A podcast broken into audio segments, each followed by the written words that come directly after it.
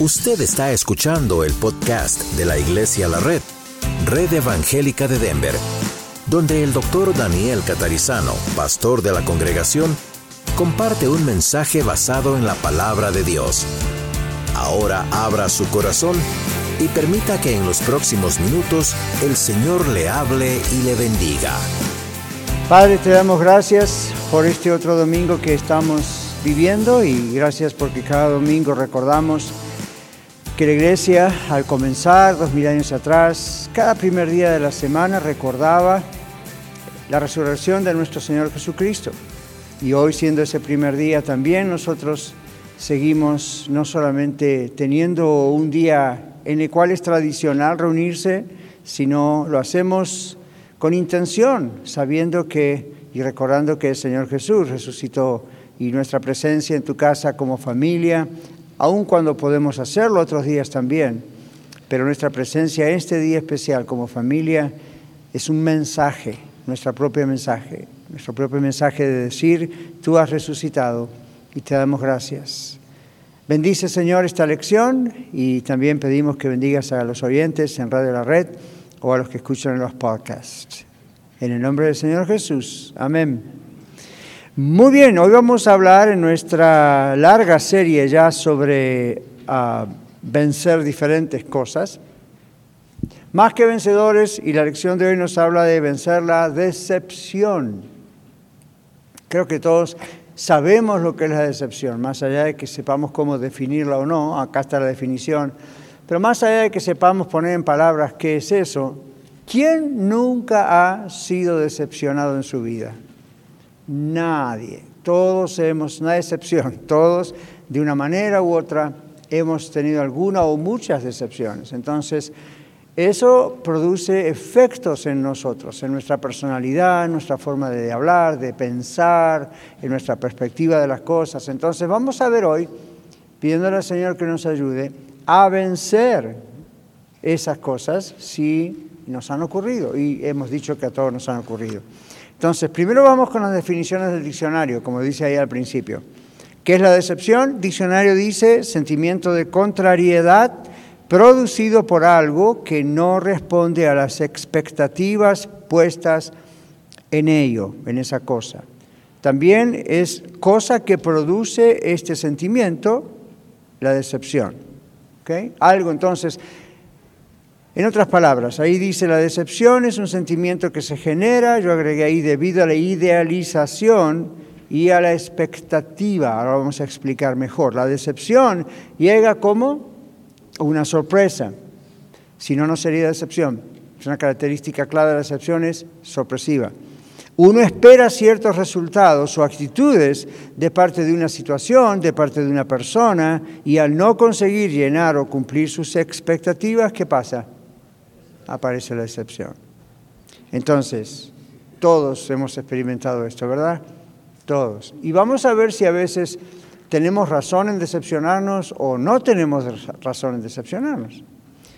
Vamos a mirar tipos de decepciones. Estas son categorías, las que hay aquí, hay cinco categorías, dentro de ellas hay muchas cosas. Pero, por ejemplo, uno puede tener, dice nuestra bosquejo, una decepción amorosa. De esto se hacen millonarios los productores de novelas. Así que no les pague usted a ellos viendo sus programas. Pero hay decepciones como la decepción amorosa. ¿Qué es esto? Puede darse por un engaño o puede darse por la ruptura en una relación matrimonial. Lo más probable es que uno de los dos individuos, el marido y la mujer, proyectara su vida junto al otro, y vamos a ver qué significa eso, al no lograrse esta idea surge la decepción. Les doy un ejemplo para que tengan eh, eh, lo de la proyección. Vamos a suponer que cualquier persona que nos está escuchando, ustedes aquí en la red, eh, dicen, bueno, la verdad voy a confesar que el día que me casé o, o la idea de casarme fue escaparme de mi casa o salir de la casa de mis padres que ella ya no nos soportaba, éramos muchos hermanos o no, pero yo me sentía despreciado, despreciado, en fin, pasaron cosas, había peleas, y yo vi el matrimonio como una posibilidad de salirme de ahí. Y luego empezó su matrimonio, y a qué no saben qué ocurrió. muchas cosas que vio en su propia casa volvieron a ocurrir ahora en su nuevo hogar. ¿Por qué ocurre esto? Porque debería ser lo opuesto. Cuando tenemos miedo, escuche bien esto, cuando los seres humanos tenemos miedo por algo que nos pasó, ¿okay? a veces se le llama eso una situación traumática, aunque no siempre es así tan traumático, pero supongamos, queda como ese trauma. Yo no quiero que me ocurra lo que yo viví antes. Nos queda un temor tan grande que tendemos nosotros mismos a hacer cosas que producen que se repitan las mismas cosas que no queremos. Muchas palabras, ¿verdad? Pero lo agarraron, ¿entendieron? Entonces, supongamos que usted dice, mi papá y mi mamá peleaban constantemente, yo no soportaba eso, entonces dije, no, cuando yo me case yo no voy a ser peleonero, como dicen acá. Y resulta que se casa y empieza a pelear con el cónyuge. Entonces viene una decepción tremenda, porque usted tiene una expectativa falsa del matrimonio. Y usted mismo creó esa perspectiva falsa, por dos razones. Todo matrimonio, sin excepción, en algún momento pelea. Yo sé que suena feo, no suena espiritual, pero es la verdad. Pelear no estamos hablando de que vuelen tazas y cubiertos y, no, y sea violencia doméstica, estamos diciendo verbalmente. Y aún verbalmente no siempre hay insultos, no debe haber insultos. Pero toda pareja cuando se casa y a través de los años, para ajustarse uno al otro, lleva años. Lo descubrimos, ¿verdad? Yo voy a tener 40 años de descubrimiento. Lleva años, años y años adaptarse a, otra persona. La amamos, daríamos la vida por ella o por él, pero lleva años adaptarse. algunas personas les llevan más, a otras personas les llevan menos. Hay muchos factores allí, entre ellos la humildad, uno de los primeros. Cuando hay humildad, cuando demora el Señor, cuando aprendemos a bajar la cabeza, más rápido obra el Señor. Cuando hay orgullo, cuando hay arrogancia, más lento y más complicado es el proceso. Pero todos pasamos por esos procesos. Entonces la, decepción en el matrimonio generalmente ocurre porque hay una falsa expectativa. Yo pensaba que no iba a sufrir lo que sufrí de niña o de niño con mis padres y boom, vuelve a ocurrir, de otro, con otro color, pero vuelve a ocurrir. Porque usted misma o usted mismo con ese miedo tiene reacciones defensivas cuando nadie lo atacó.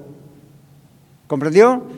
Nadie le está atacando, su cónyuge, su esposa, esposa, no le está atacando, pero usted está tan en alerta de que no vaya a ocurrir algo como le ocurrió, que inmediatamente su reacción produce un conflicto.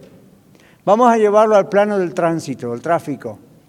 Hay personas que tienen mucho miedo de manejar, cada vez lo escucho más. Denver está creciendo mucho, hay muchos carros, hay mucha gente de California y eso hace que nos cueste manejar. Sorry por los que vinieron de allá, pero no es como manejar en Colorado, ¿verdad?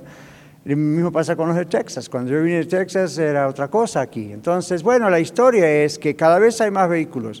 Mucha gente le tiene miedo a manejar. Y si, y si ha visto un accidente o sabe que en la familia hubo un accidente o piensa que el solo hecho de pensar que algo malo le puede ocurrir hace que usted se ponga nervioso, ¿sí o no? ¿No está acaso hiper alarmado cuando tiene miedo, verdad? Y si hubiera más espejitos donde mirar, estaría mirando más espejitos y por, por supuesto haría un accidente, usted provocaría un accidente. Entonces, eso es lo que en consejería llamamos hipervigilancia. No importa que recuerden el término, pero es la idea de hipervigilancia, es decir, una alarma, una vigilancia extrema. Entonces eso produce tanto nerviosismo entre nosotros que, nos ponemos defensivos, entonces no, no manejamos bien. ¿Ven? Y por ejemplo, ustedes les ha pasado como a mí, a lo mejor el freeway dice 65 y la persona está manejando en el medio del freeway a 50. Y dice, pero yo soy muy prudente ah, váyase lo más a la derecha posible y en lo posible salga del freeway y vaya por abajo, porque va a producir un accidente. Y usted dice, ¿cómo va a producir un accidente si va tan despacio? Porque hay miles de carros pasándolo y rebasándolo a más alta velocidad. Entonces, por lo menos vaya a la velocidad normal. ¿Por qué? Porque la gente se da cuenta que usted tiene miedo. Evidentemente está aún por debajo de lo que es la velocidad normal. Entonces eso produce problemas.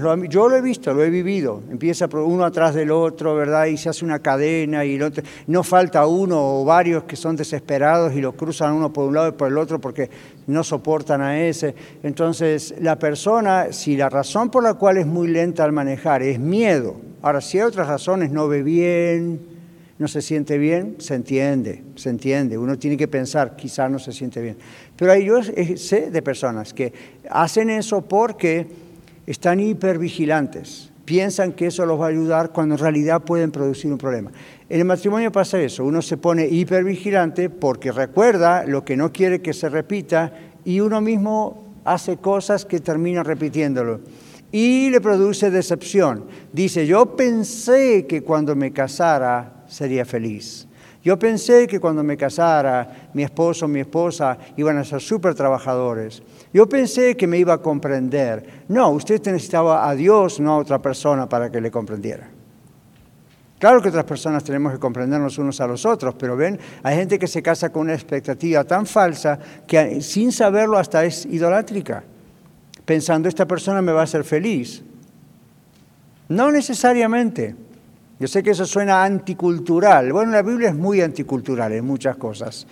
No se case jamás pensando, me voy a casar para ser feliz.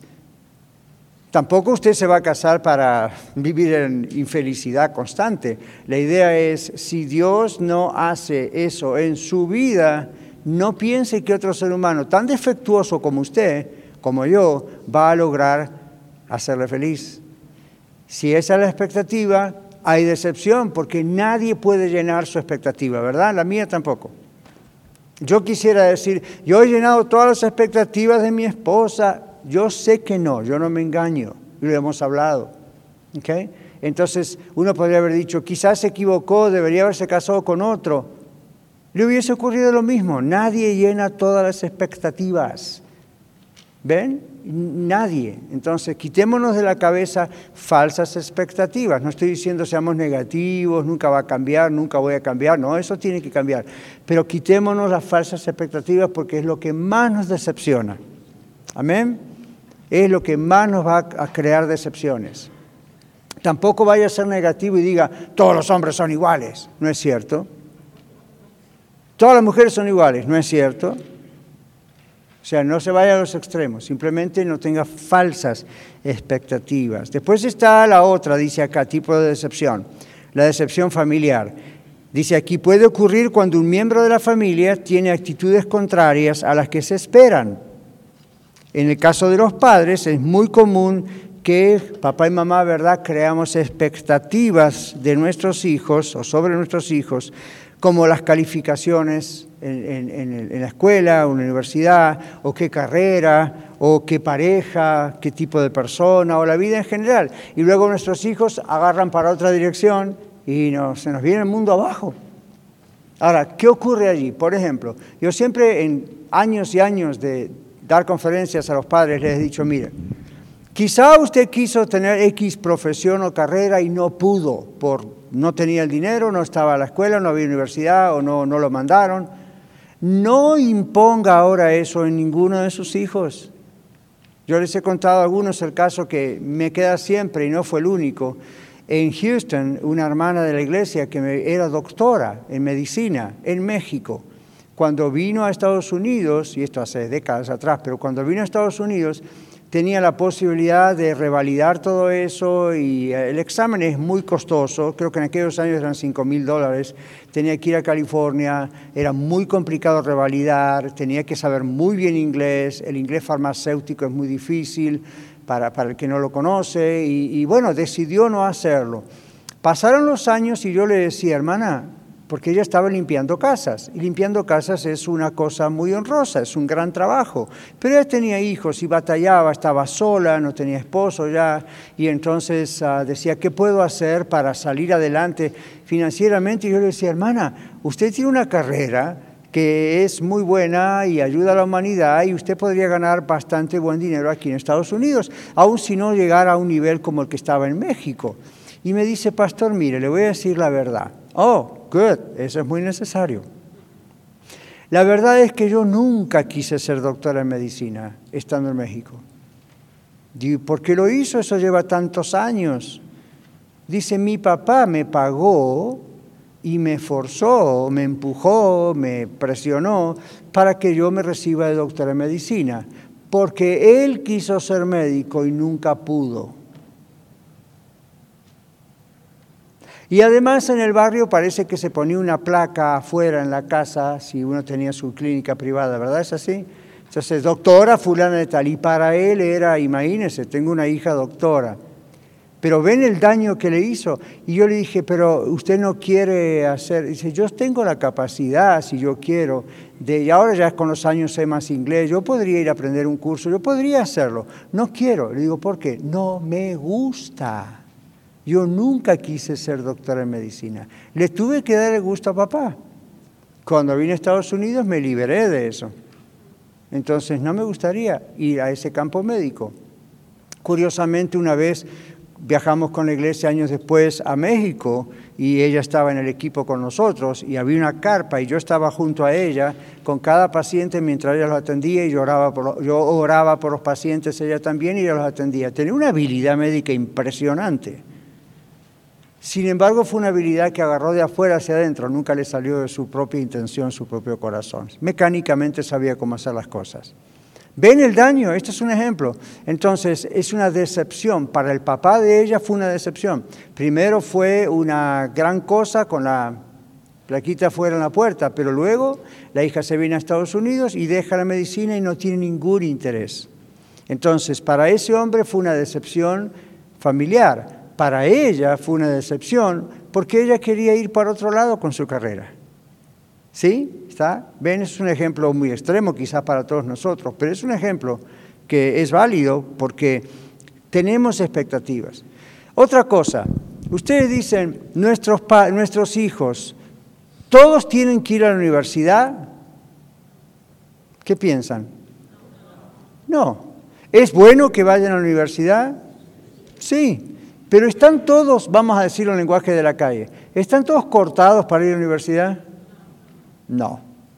Y usted puede tener varios, dos, tres más hijos, y algunos tienen una forma, un cerebro que es increíble para los estudios y va muy bien. Y otro no va por ese lado. No quiere decir que es menos inteligente. Hermanos, nunca confundan sabiduría o inteligencia con capacidad de estudio. Son cosas diferentes. Hay gente que tiene una excelente capacidad de estudio, todas sus calificaciones son de 100 o de, ¿cómo son en México? De 10, o aquí como la A, ¿verdad? No significa que son sabios. Pueden tener una excelente capacidad de estudio. Otros tuvieron la bendición de caer en manos en la escuela elemental o primaria de buenos maestros que les enseñaron a estudiar. Hay que aprender a estudiar. Cuando nosotros comenzamos la Escuela de Ministerios de Colorado hace veintitantos años en Houston, yo tuve que hacer un curso que se llamaba Cómo estudiar. Porque teníamos como 30 o 20 y pico de alumnos allí al principio y no había gente que decía, me, me, interesa la palabra de Dios, yo quiero aprender, pero no sé estudiar. Usted nos manda a estudiar tal cosa para la lección de la semana que viene y no la estudié porque no sé estudiar, por eso dejé la escuela. Y yo le digo, ¿nunca le enseñaron cómo se estudia, cómo se retiene cosas en la mente? Información, no. ¿Y en la escuela? No.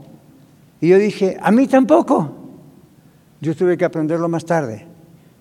Y entonces uno va enseñándole a sus hijos, se estudia así, o tiene la bendición también que maestros le enseñan. Y cuando uno aprende a estudiar, aprende a estudiar entonces las calificaciones tienden a ser más altas, simplemente porque aprende el, arte de la, la, mecánica de cómo trabaja el cerebro para estudiar. No es que es más sabio que otros. ¿Cómo se sabe eso? Porque a veces tienen que tomar ciertas decisiones en su vida que son muy prácticas y no saben cómo tomarlas. Y se dice, con todas las calificaciones que tenían, eso no dice nada. Dice algo, pero no necesariamente tienen sabiduría para tomar decisiones. Otros son analfabetos, es decir, no saben escribir y de pronto nos dejan con la boca abierta porque toman decisiones correctas. Lo, mejor que es la combinación. Tú no aprendes a estudiar y al mismo tiempo tengas sabiduría. La Biblia dice, si le falta sabiduría, ¿qué debe hacer?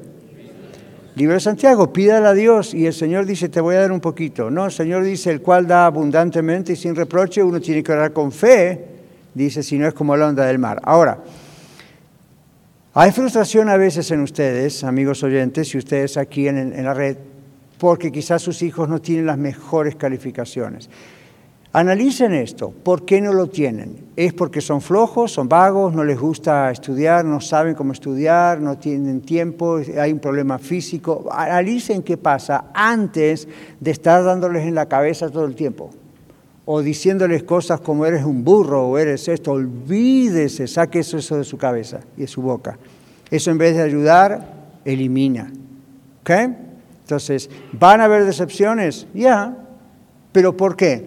Porque hay falsas expectativas sobre nuestros hijos. ¿Y por qué? Porque pensamos que están hechos todos como una copiadora igual. Cada uno de esos hijos es diferente. Y algunos necesitan ser muy buenos albañiles, o muy buenos carpinteros, o muy buenos plomeros, o muy buenos ingenieros, o muy buenos pastores. Depende de lo que Dios quiera con ellos. ¿Okay? Entonces, si usted se frustró porque no pudo llegar a hacer cierta cosa, esa es su situación. No lo vaya a imponer en sus hijos, ¿ok? Porque los van a decepcionar. ¿Ok? Muy bien, a veces hay decepciones laborales o escolares. En el caso de un trabajador, por ejemplo, puede ser la decepción respecto a un ascenso que no sucedió. ¿Les ha ocurrido en compañías o han escuchado eso, verdad? Yo merecía ese ascenso y se lo dieron al otro. Bueno, hay que ver por qué. A veces es muy claro que eso fue injusto, en otros casos no es tan claro que es injusto. Usted no sabe y asume que usted es mejor que la otra persona. Entonces, no sabemos, pero puede ser que usted tenga razón. Entonces se produce una decepción. Uno piensa, yo merecía algo, merecía un ascenso por todo el esfuerzo y eso no ocurrió. ¿Alguna vez los que son dueños de pequeñas empresas tuvieron decepción con algún cliente? La lista es larga, dice acá uno, que no menciono porque tiene un comercial en Radio La Red. Pero la lista es larga, ¿verdad? Uno puede pensar, y no me paga tiempo. O yo pensaba que esta persona iba, ¿verdad? Es, ¿Los pastores tendremos decepciones? No. Nosotros somos Superman. Ya, en el ministerio también hay decepciones. Pero depende de la expectativa. Si uno está teniendo una expectativa ilógica o súper espiritualizada, claro que va a haber decepciones. ¿Ven? Con uno mismo y con otros. Entonces, eso es lo que hay que eliminar, esas decepciones. ¿Ven? Eh, esas, esas expectativas falsas, quise decir. En el mercado, hay decepciones, por ejemplo, ocurre cuando un producto o servicio es presentado a los clientes con inigualables beneficios y ventajas, los comerciales, ¿verdad? Compre esto ahora, esto va a cambiar su vida. ¿Un auto va a cambiar mi vida? ¿Un tornillo va a cambiar mi vida? ¿Una casa va a cambiar mi vida? Pero ahí está, ¿verdad? Las, las compañías piramidales, ¿saben lo que es eso, verdad? Venga usted porque mire yo, y le muestran las fotos, todos, casi siempre toda la escena sucede en Cancún, en Hawái, en lugares así, con un gran carro, con chicas bonitas, muchachos guapos, palmeras, agua, montañas, ¿sí o no? ¿Saben por qué se ríen? Porque ustedes lo vieron, igual que yo. Y después uno se mete en eso y tiene que invertir. ¿Y dónde están las palmeras? ¿Y dónde está el carro? Y va a estar la chica bonita, y va a estar el muchacho guapo. No, nada de eso existe. Existe para tres o cuatro de ellos privilegiados que a saber cómo lo lograron. Entonces, no caigan en esas trampas, porque hay decepciones. Yo lo sé, mi esposa y yo pusimos 500 dólares cuando 500 dólares hace muchos años era una suma fuerte, en una compañía que trabajaba con finanzas para supuestamente mejorar las finanzas de la gente. Duramos el tiempo que duró el entrenamiento. En cuanto tocó el primer, primer caso nos dimos cuenta, ¿qué estamos haciendo aquí? Realmente había que aprender a mentir para que el trabajo funcionara. Dijimos, va, va, 500 dólares porque eran, por supuesto, no reembolsables. Ya cuando usted se mete en algo que algo no es reembolsable, no se meta. Si no es reembolsable, ya le están diciendo, el negocio era que usted iba al entrenamiento, después haga lo que quiera. mejor negocio si sigue, pero ah, dijimos no. Ve, a veces uno tiene que aprender a los golpes. Entonces yo estoy tratando de ayudarle a que no se golpee. ¿Ven? All right, mercado. Pero ahí, hay, ¿verdad? Uno va a, va a, la tienda. Mañana sale un producto de, en Walmart y lo compra en Walmart, solamente en Walmart. Eh, casi seguro que está en otro lugar, pero a lo mejor lo compra en Walmart. Y cuando llega allá lo prueba en casa y dice, esto es un desastre, nada que ver con lo que me dijeron en el comercial. Otros comerciales son honestos. Otros comerciales son honestos, pero muchos son demasiado grandes en volumen. En Radio La Red, cuando hay, nosotros podríamos tener varios comerciales más, los cuales nos ayudarían Iglesia La Red para financieramente pagar los miles de dólares que hay que pagar por mes a Salem. ¿Sabe por qué no hay tantos comerciales? Porque en algunos casos, no en todos, claro, pero en algunos casos no creía yo en esos comerciales. Veía la trampa. Ven, o con Kevin lo mirábamos, lo hablábamos y decíamos, no, esto es, no es 100% honesto. ¿Y usted sabe cómo sabe eso, pastor? Research, investigación. Antes de decir que sí o que no, nos metemos en el internet de la compañía, empezamos a investigar quiénes son, de dónde vienen, a dónde van, cuál es su plan, qué es esto, qué es el otro, qué dice el BBB, ¿sabe qué es el BBB, BBB? ¿Qué es? ¿Qué es? Better Business Bureau, es el control de a ver quién sí, quién no. Entonces, hasta que decimos que sí es porque sabemos que, ok, that's fine. ¿Por qué? Porque ponemos a la iglesia en un compromiso, ¿verdad? En la radio, entonces no queremos ser participantes de algo que no no es cierto. Ahora, después usted puede tener decepciones cuando va a esos lugares o esos servicios. Sí, los va a tener, en parte porque su expectativa estaba demasiado alta. De pronto usted dice, voy a ver a fulano de tal, es un profesional o una profesional, y me dijeron, me lo recomendaron. A veces esos profesionales funcionan muy bien con ciertos casos y con otros no tanto. Entonces, no son Dios, son humanos. Deben hacer bien su trabajo, pero ven, puede haber una falsa expectativa y usted se decepciona. Entonces, si se decepciona, no apaga el radio y no diga lo que aparece en Radio La Red no funciona. Eso fue su problema. Lo que nosotros le invitamos a hacer es que nos lo diga, porque si investigamos que realmente la decepción suya fue algo que le pasó a varios, sacamos a ese comercial del aire. O, decimos, ok, está pasando, y lo tuve que hacer en algún caso, mandar una nota aquí como en la radio anterior. Está pasando esto, tuvimos varios llamados diciendo que usted no cumplió, o que usted no hizo esto, o que usted no hizo lo otro. Eh, mire, si usted no cumple, si usted, ¿qué va a hacer al respecto? Y depende de esa respuesta, seguimos en el comercial o no. ¿Ven? Pero, pero son decepciones. Ok. En la iglesia, ahí jamás vamos a tener una decepción. Eso no puede ocurrir. Eso no, sí, por supuesto, lamentablemente sí. Aquí dice en el papel, ocurre cuando la expectativa de la persona, obviamente acerca de la iglesia, es incorrecta. No existen iglesias perfectas, pero, y esto lo tiene que subrayar en rojo, en azul, en todos los colores, sí existen iglesias sanas. ¿Por qué les digo ese énfasis? O hago ese énfasis? Porque yo he escuchado muchas veces eso, aún en radio.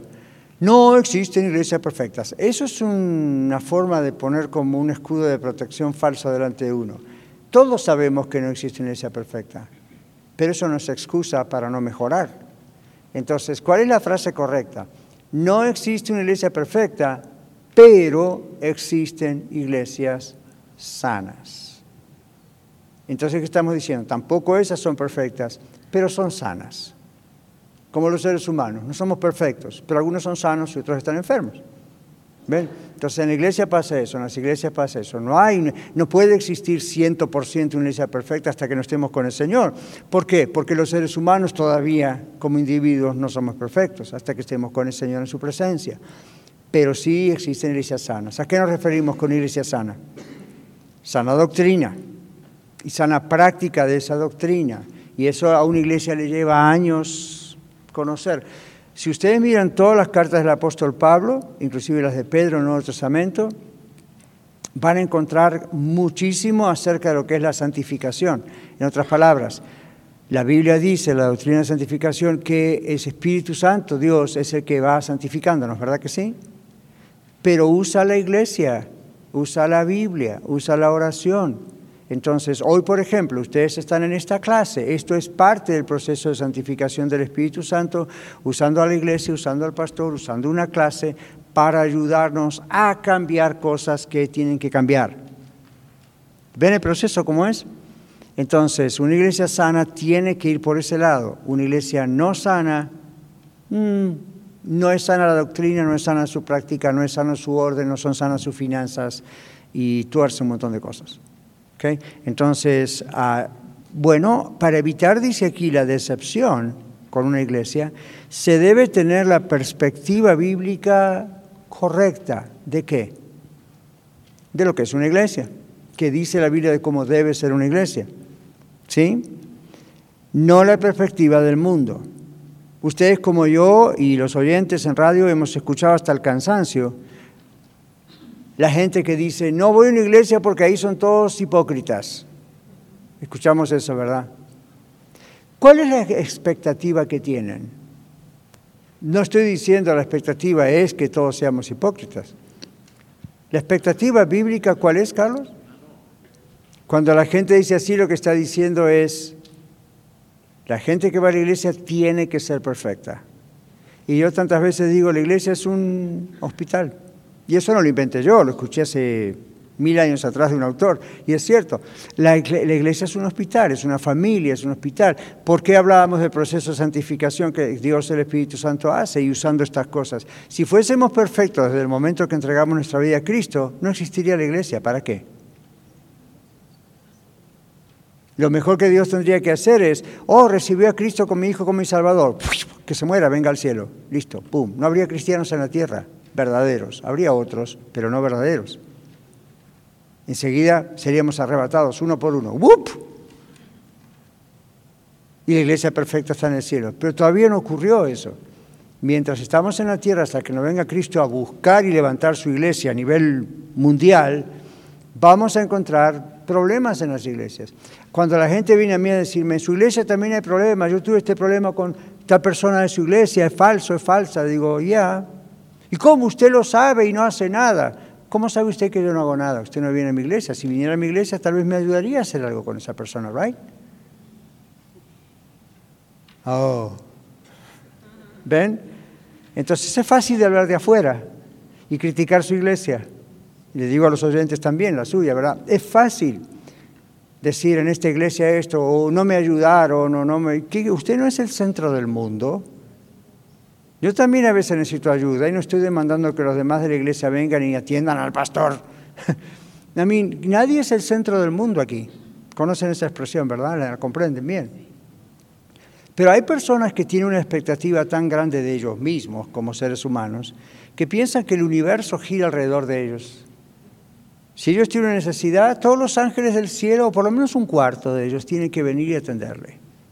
Y la iglesia tiene que estar ahí dispuesta para ellos. Y el pastor tiene que estar visitando aunque sean las 4 de la mañana. Aquí no nos pasa a nosotros, pero sé colegas que tienen ese problema. Stop it. No es así. Esa es una falsa expectativa de lo que es una iglesia y no es bíblico.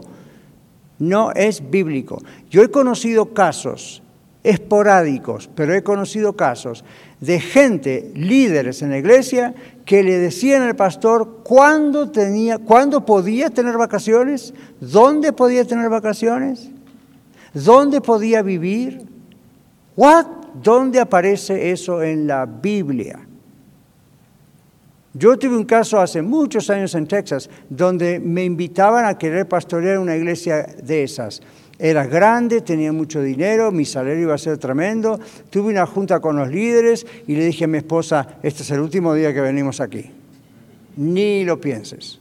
Esto aquí no. ¿Por qué?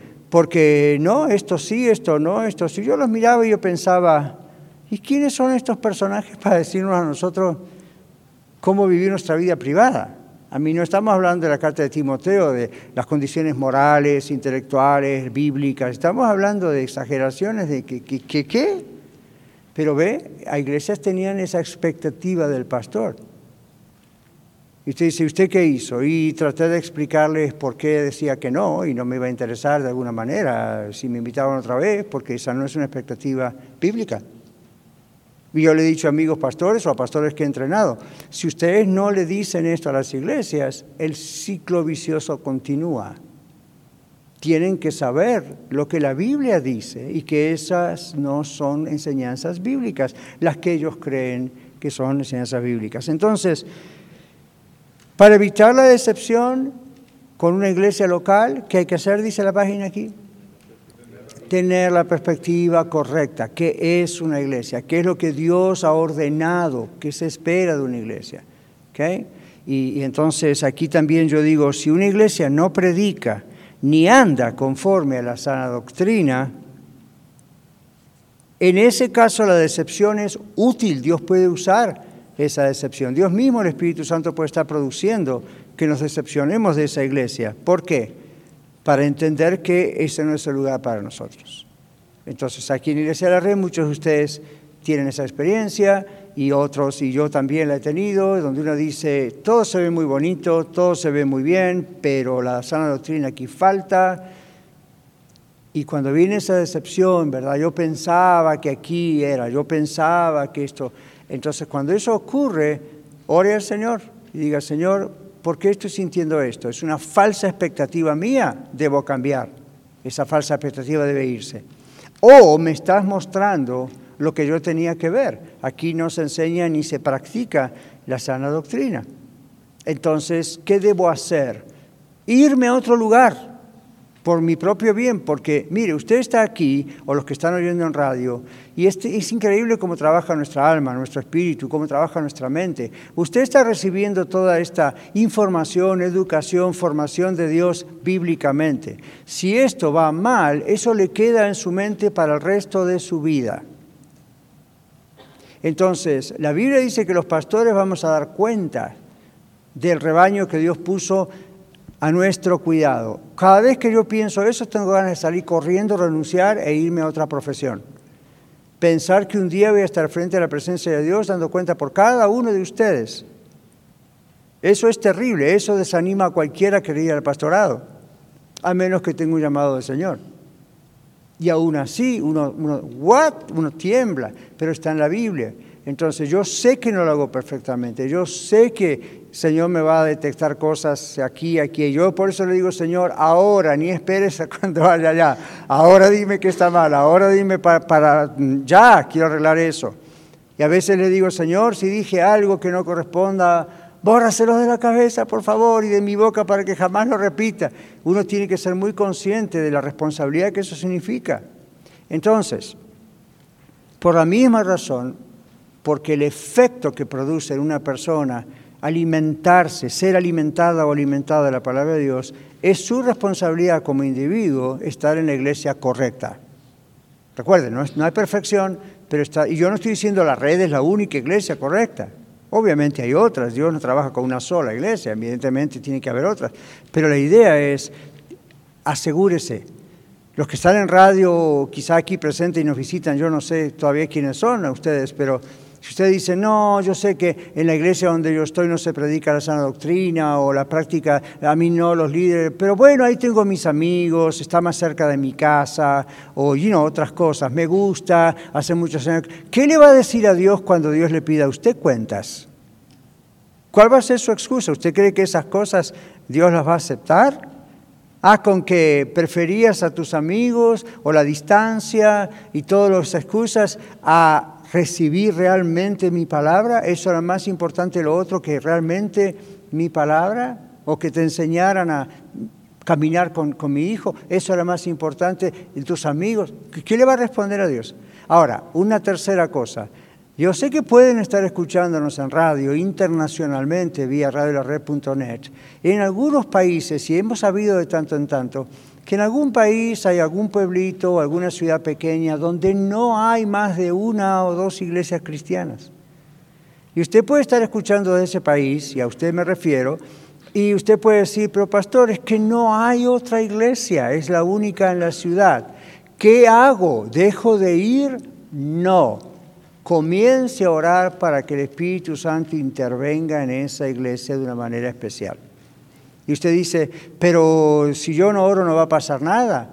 Va a pasar porque Dios es soberano, pero al mismo tiempo recuerde que la Biblia dice que Dios trabaja con nosotros con nuestras oraciones. Entonces, por algo lo dice. Nosotros no vamos a cambiar la mente de Dios, pero por algo nos dice que debemos orar cuando Él nos está diciendo esto está mal. Entonces, cada vez que vemos que algo está mal y lo podemos comprobar bíblicamente, ¿qué debemos hacer? Decírselo a Dios. ¿Por qué? Porque es Dios el que nos está señalando eso. No somos nosotros tan inteligentes. Es Dios el que nos está señalando eso. Entonces, si usted no se escucha así de un pueblito, una ciudad, dice, no hay otra iglesia y tengo que resistir lo que hay acá, aguantar lo que hay acá, bueno, ore al Señor, el Señor va a intervenir, pero si no ocurre nada, habrá que buscar otro lugar. Y usted dice, bueno, pastor, el cuarto punto de su tema sería, o abra una iglesia. No. La solución no es abrir otra iglesia cuando usted está decepcionado por una. ¿Por qué? Porque va a pasar lo mismo que dijimos al principio con los matrimonios. Y usted va a llevar a esa nueva iglesia, entre comillas, que está abriendo, las mismas frustraciones, las mismas decepciones, los mismos problemas en su nueva iglesia, porque es suya. Y entonces, ¿qué va a pasar? Al poco tiempo, usted y los demás empiezan a frustrar de nuevo. Y el asunto continúa. ¿Por qué hay tantas iglesias que abren y en no mucho tiempo cierran? ¿Ven? Esa es una de las razones. Se produjo una división, una, una división innecesaria. La única división necesaria es cuando hay ciertos escándalos y cosas que no se tienen que permitir. De otra manera, es innecesario. Lo ven como muy fácil ir y abrir otra iglesia. No saben lo que es una iglesia bíblicamente. Estudien qué es una iglesia bíblicamente antes de decir, me voy a abrir otra. No, no debería permitirse eso. Así no se abrían las iglesias en el Nuevo Testamento. ¿Okay? Entonces, pero pueden haber este tipo de decepciones y estamos tratando de aprender cómo enfrentar esto para frenar que seamos totalmente decepcionados. Vamos a la Biblia. En la Biblia hay varios casos de gente que ha tenido decepciones, ha sufrido decepciones. Y aquí a mi izquierda tengo el hermano Luis, oh, bueno, allí Agustín, Luis, entonces busque el siguiente. Éxodo 32, 11. Observen estos casos. Entonces Moisés oró en presencia de Jehová su Dios y dijo, Oh Jehová, ¿por qué se encenderá tu furor contra tu pueblo que tú sacaste de la tierra de Egipto con gran poder y con mano fuerte? ¿Quién estaba decepcionado ahí? Moisés, porque Dios le dice lo que iba a hacer. Y Moisés, que apela a la misericordia de Dios, reconoce el problema del pueblo. Moisés varias veces fue decepcionado por el pueblo de Dios. Uno dice, bueno, Dios también. Bueno, Dios no tiene este tipo de problemas. Esos son problemas humanos. Dios en la Biblia se goza o tiene ira. Son las dos cosas. Juzga o da gracia. Ok, Luis, por favor, números 14-13 eh, creo que es. Pero Moisés respondió a Jehová, lo oirán luego los egipcios, porque eh, de en medio de ellos sacaste a este pueblo con tu poder. Otra vez, ¿qué pasó? Dios estaba diciendo, va a destruir el pueblo. ¿Qué haría usted si usted recibiese, no va a ocurrir, no va a ocurrir, no va a ocurrir, lo que voy a decir, no va a ocurrir? porque ya no hay revelación extra. Pero ¿qué ocurriría si pudiera ocurrir lo que no va a ocurrir? ¿Qué va a ocurrir? Si Dios le dice a usted, voy a destruir su iglesia, repito, no va a ocurrir. Pero si ocurriese, ¿cuál sería su reacción? Mire cuál fue la de Moisés. Moisés sabía la decepción. Y dijo, ¿y qué va a decir el pueblo enemigo? Tú lo sacaste de Egipto y tú dices, la gente lo sabe. ¿Y ahora los vas a destruir? ¿Usted qué cree? Que Dios dijo, no había pensado en ese detalle. Gracias Moisés, ¿qué haría sin ti? No, no, pero ven cómo Dios pone en el corazón de sus siervos cosas para que los siervos clamen a Dios. Entonces Moisés estaba decepcionado y sin embargo en vez de olvidarse, ¿qué hizo? intercedió.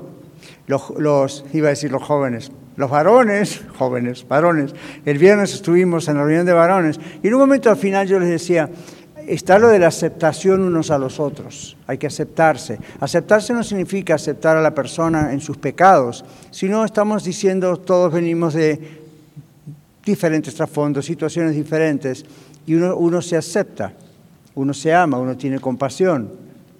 ¿okay? Aun cuando tiene que exhortar y señalar el pecado y corregirlo, la Biblia habla de eso. Esto pasó igual con Moisés. Vio el pueblo y, lo que Moisés fue inspirado a decir, ¿qué fue? ¿Qué van a decir los enemigos? Cuando han reconocido que fuiste tú el que sacó al pueblo de Egipto. Excelente, ¿qué hacer, no es cierto? Número 26. Y se fueron Moisés y Aarón de delante de la congregación a la puerta del tabernáculo de reunión y se postraron sobre sus rostros y la gloria de Jehová apareció sobre ellos. Muy bien, hay que leer todo el contexto, pero ven lo que hicieron ellos. Moisés y su hermano Aarón, ¿qué hicieron cuando vieron el problema y el peligro? Fueron a la casa de Dios, en ese momento el tabernáculo, y se postraron delante de Dios. ¿Y qué hicieron? Intercedieron por ese pueblo. Eso es lo que tenemos que hacer por una iglesia la nuestra, otras. Eso es lo que tenemos que hacer por gente que vemos que falla. Usted ve a alguien en la iglesia que cayó en fornicación, en adulterio, en homosexualidad, en drogas, en vicios, violencia doméstica, no, no importa lo que sea, mayor o menor para nuestra vista, esa es la actitud, interceder por ellos. Cuando hace décadas atrás un famoso evangelista americano llamado Jimmy Swaggart cayó en adulterio, eso fue público, porque él era muy público, era, era un, casi un segundo Billy Graham. ¿Se acuerdan Billy Graham? Billy Graham lo que hizo fue encerrarse tres días, creo que fue así, dos, tres días, en su casa, en su recámara, a orar y llorar, interceder por Jimmy Swaggart. Jimmy Swaggart en asambleas de Dios, a Billy Graham era bautista, teologías en algunos aspectos diferentes, en otras más o menos iguales. Sin embargo, a Billy no le importó. Él dijo, y cuando su esposa le preguntó, él dijo, yo estoy orando por él, pero también estoy orando por mí, porque el que piensa estar firme, mire que no caiga. Esa es la actitud de Moisés, ¿ven? Y de Aarón, interceder por un hermano de otra denominación por lo que está pasando, ¿ok? Para que el Señor restaure. Otro caso fue peor todavía que en esa época y lo metieron preso a otro ex evangelista americano. Y Billy Graham lo fue a visitar a la cárcel. Y ese hombre ni supuso jamás, esperó. La expectativa ahí nunca estuvo de que alguien como Billy Graham, súper reconocido y nunca un escándalo, fuera a visitarlo a la cárcel. Y fue a visitarlo a la cárcel, sin cámaras, sin reporteros, él fue a visitarlo a la cárcel. Y eso no lo dijo Billy Graham, lo dijo este hombre cuando salió de la cárcel. ¡Wow! ¿Ven qué hermosos ejemplos? Pero eso viene de la Biblia. Moisés hizo eso, Aarón hizo eso. All right. Salmo 55, 16 y 17. En cuanto a mí, a Dios clamaré y Jehová me salvará. Tarde y mañana y a mediodía oraré y clamaré y él oirá mi voz. Ajá.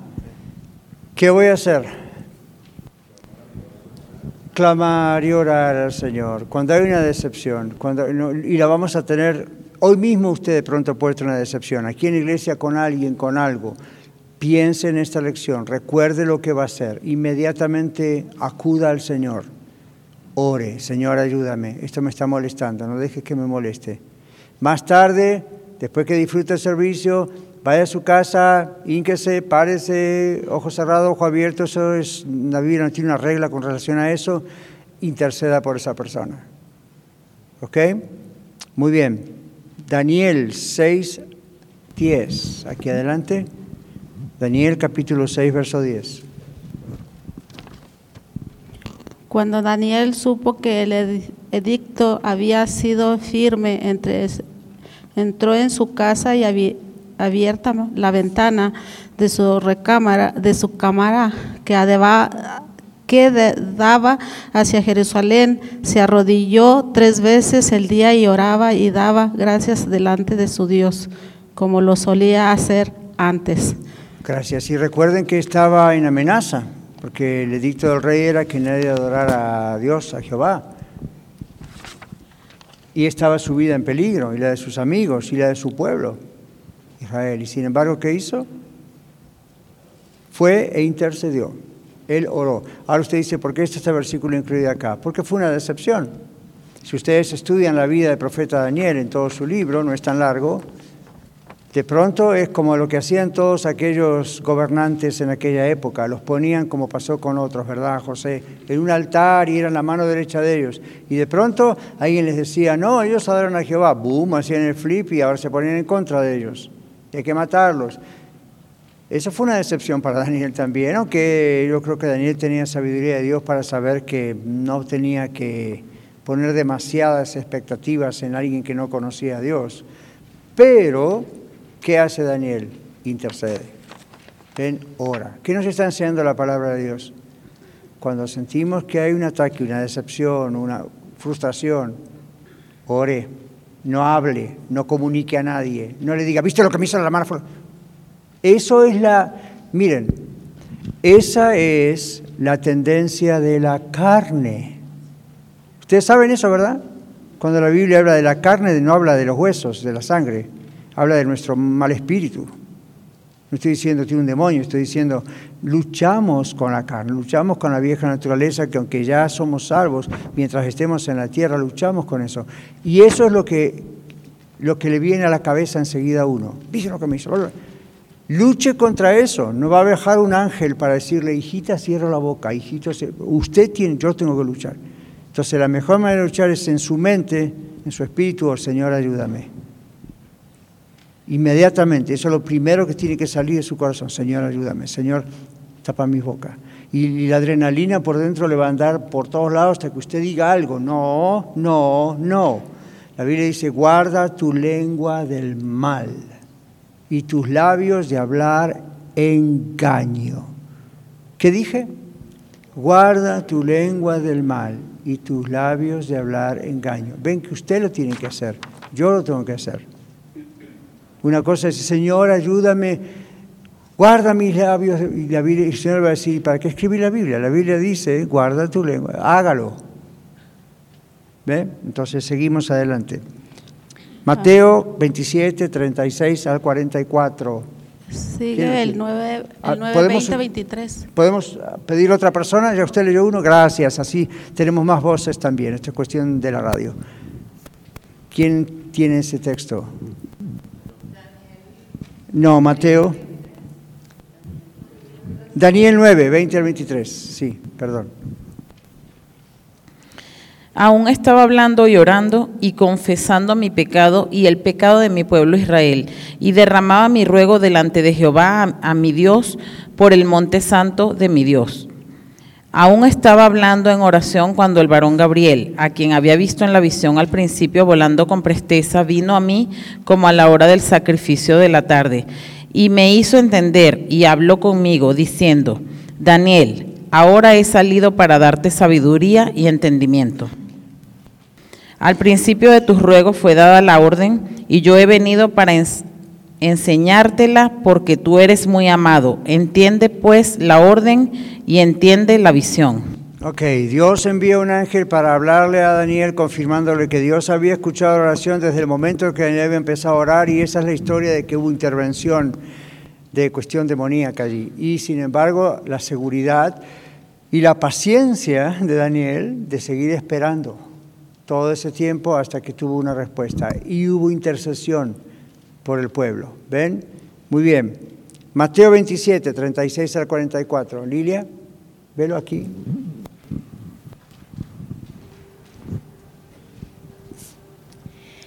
Y sentados le guardaban ahí y pusieron sobre su cabeza su causa escrita, este es Jesús, el rey de los judíos. Entonces crucificaron con él a dos ladrones, uno a la derecha y otro a la izquierda, y los que pasaban le injuriaban, meneando la cabeza y diciendo, tú que, que derribas el templo y en tres días lo reedificas, sálvate a ti mismo. Si eres hijo de Dios, desciende de la cruz. De esta manera también los principales sacerdotes, escarneciéndole con los escribas y los fariseos y los ancianos, decían, a otro salvó, a sí mismo no se puede salvar. Si es el rey de Israel, descienda ahora de la cruz y creeremos en él. Confió en Dios y líbrele ahora si le quiere, porque ha dicho, soy hijo de Dios. Lo mismo le injuriaban también los ladrones que estaban crucificados con él. Ahora observen, gracias. El pueblo, los líderes se decepcionaron pensando que Jesús era el Mesías. Y al mismo tiempo no es totalmente cierto, porque antes de ese momento de la cruz varias veces ya creían que no era el Mesías.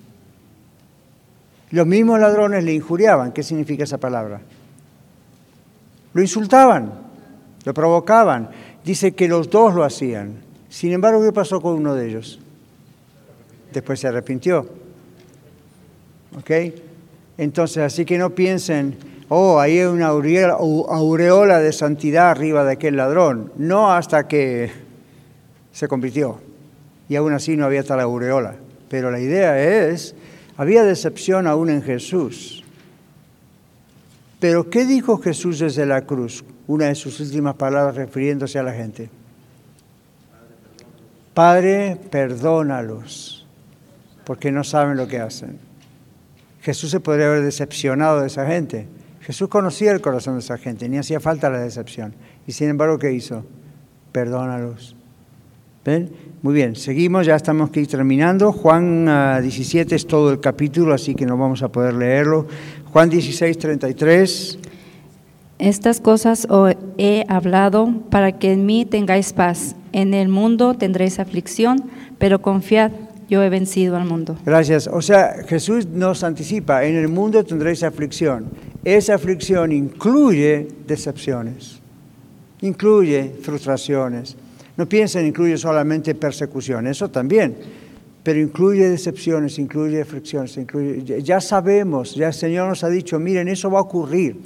Para los que están escuchándonos en Radio La Red y algunos de ustedes aquí, que quizá en su corazón está pensando otra vez el tema de las iglesias, ¿no? que son hipócritas. El Señor dijo, en el mundo tendréis aflicción. Y eso incluye, dentro de las iglesias a veces va a ocurrir ese tipo de cosas. Van a ocurrir. En ocasiones porque realmente es algo que no debió haber ocurrido. Otras veces es porque nuestra expectativa no es la correcta. Entonces, cuando no se cumple nuestra perspectiva acerca de una iglesia, ¡boom! ¿Ve? Nos decepcionamos. Pero todo esto es parte de las aflicciones que el Señor dijo que va a ocurrir. ¿Pero qué dijo Él? ¿Qué hay que hacer? ¿Confiar en quién? En Él. Yo he vencido al mundo. Es decir, eso también el Señor lo venció. ¿Ok? Muy bien, Mateo 11, 28. Tenemos segundos para concluir. Venid a mí todos los que estáis trabajados y cargados, y yo os haré descansar. Ajá, ahí está la solución, ¿verdad? Podemos estar trabajados, cargados, afligidos por decepciones. Vamos al Señor. Segunda Corintios 12, 9. Segunda Corintios 12, 9. Adelante. Y me ha dicho, bástate de mi gracia, porque mi poder se perfecciona en la debilidad. Por tanto, de buena gana me gloriaré más bien, en mis debilidades para que repose sobre mí el poder de Cristo. Ok, gracias. Concluimos con lo que dice aquí abajo que está relacionado con ese texto de Corintios 12. Ni la psicología ni la filosofía pueden ofrecer una explicación suficiente a lo que es el sufrimiento. La ciencia, en este caso ciencias sociales también, no puede sanar el alma, solo Dios. La decepción es que una prueba para nuestra fe y carácter. El poder de Dios, decía Pablo, es más fuerte aún cuando somos nosotros débiles. Y en esto también entra lo de la debilidad, ¿verdad? Cuando somos decepcionados. Bueno, espero que esto nos ayude. Gracias a todos y nos vemos en la próxima. Muchas gracias por escuchar el mensaje de hoy.